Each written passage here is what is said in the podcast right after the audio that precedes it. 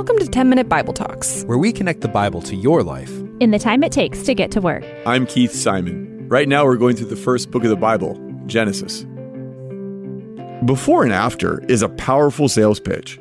This is what your kid's white t shirt looked like after they got done playing football in the mud.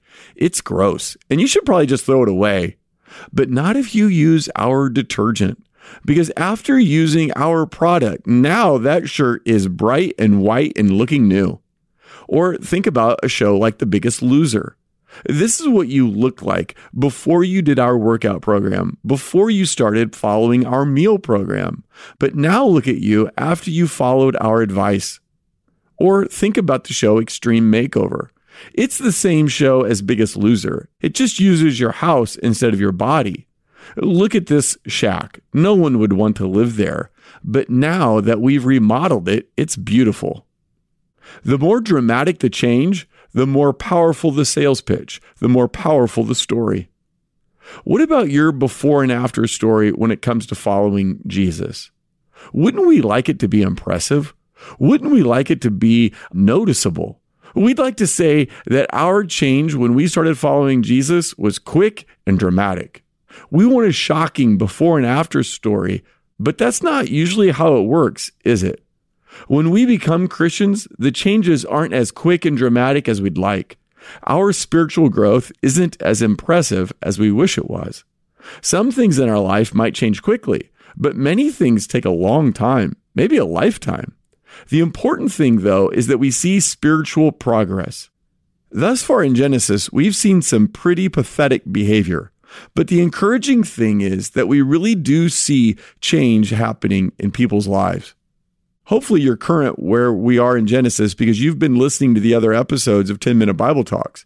But if you just randomly pick this one up or just need a brief reminder, let me give it to you. Uh, Joseph's brothers have gone down to Egypt looking for food during a famine. In Egypt, they've encountered Joseph, who is second in command only to Pharaoh. While Joseph knows he's dealing with his brothers, they don't recognize him, which isn't surprising since they think he's either a slave or dead. Joseph wants to know if his brothers have changed since they sold him into slavery approximately 20 years earlier. So he sets up a little test for them. Here's how he does it. He begins by hosting them at a big dinner party. And after the party is over, the brothers are getting ready to head back to their father. Joseph tells one of his Egyptian workers to fill his brother's sack with food and money. But he also tells him to secretly put his silver cup in the sack of the youngest brother, whose name is Benjamin. A silver cup was, of course, very valuable, but it serves an additional role in this story.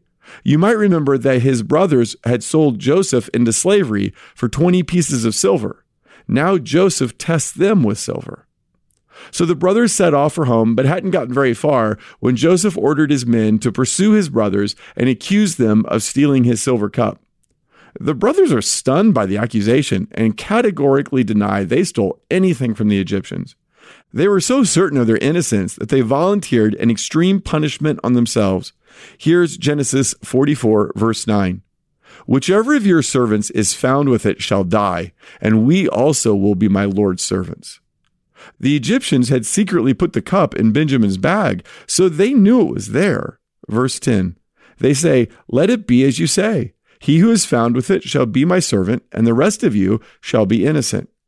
So the search proceeded, with Joseph's soldier calmly overseeing it, as if he had no idea about what was to happen.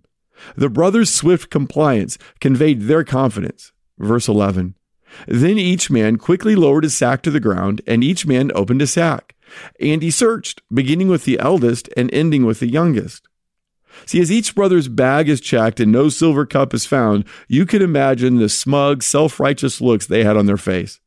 But all that changed when the Egyptians searched Benjamin's bag and found the cup. All that Genesis says about their reaction is in verse 13. Then they tore their clothes. Remember that when Joseph was sold into slavery, it was only Jacob, their dad, who tore his clothes? Now all the brothers do. That's the first sign that something important in them has changed. But what would the brothers do now? Would they surrender Benjamin and save themselves? No, not this time. They wouldn't abandon their father's favorite son. They were not the same men who once sold their favored brother Joseph into Egypt. Together, they all returned to Egypt to deal with the problem. Verse 14 When Judah and his brothers came to Joseph's house, he was still there. They fell before him to the ground. Remember that Joseph had dreamed that his brothers would bow before him? Well, they're doing it right now.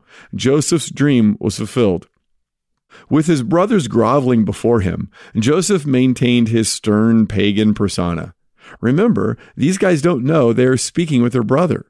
So Joseph asks if they realize the seriousness of what they'd done. The brothers, they were an impossible fix. There's absolutely nothing they could do. And it's in the midst of this despair that Judah steps up and says, God has found out the guilt of your servants. Judah is saying that all this is happening now because a long time ago they had sinned against their brother Joseph. Now God is exposing their sin. So Judah tells Joseph they will all bear the punishment together. While Joseph was listening to Judah, he inserted a twist. Joseph says in verse 17, Only the man whose hand the cup was found in shall be my servant. But as for you, go up in peace to your father. Do you see that Joseph has reconstructed the original position they'd been in with him years earlier? They could abandon Benjamin in exchange for their freedom. At this critical point, Judah steps forward and at great personal risk, and he asks Joseph if he can speak further to him. Judah proceeds to tell Joseph the story of how their father Jacob already had one son he loved die, and how they can't possibly return without Benjamin. To do so would surely cause their father to die from sadness. So Judah was admitting, look, my dad has favorites, Joseph and Benjamin. Judah had come to terms with that. Not only that, but all these brothers loved Benjamin. They didn't resent him. They were standing up for him. Joseph saw that his brothers really had changed. Gone was the petty selfishness. Gone was the rivalry. They were truthful, loving, and sacrificial. So Judah steps away from his brothers and he's just kind of speaking for himself. So he says to Joseph, and this is verses 33 and 34. He says, Now therefore, please let your servant remain instead of the boy as a servant to my Lord, and let the boy go back with his brothers. For how can I go back to my father if the boy is not with me? I fear to see the evil that would find my father. Judah has been transformed by the love of God. Judah's personal transformation was extraordinary. He had participated in the near murder and sale of his brother Joseph into Egypt. His sexual behavior with Tamar was completely wrong.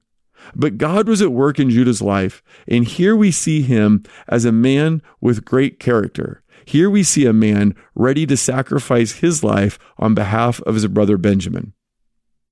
As God would have it, Judah's willingness to suffer as a substitute for his brother foreshadowed the substitutionary atonement of his son Jesus, who was of the tribe of Judah. God changes people. No, that change doesn't happen as quickly as we'd like, but God does change us at his pace. So that should encourage us. Don't give up on what God is doing in your life. Don't give up on what God is doing in your friend or your family member or your kid or your spouse. It's true that God loves you as you are, but He loves you too much to allow you to stay as you are. God is changing you, God is transforming you. Be patient, wait on God. Hey, thanks for listening. If you want to go deeper, sign up for the 10 Minute Bible Talk newsletter. You'll get a short email once a week. It'll challenge you to grow in your faith, give you interesting background on today's passage, and a lot, lot more. Just click the link in the show notes to sign up. It'll help you deepen your journey with Jesus.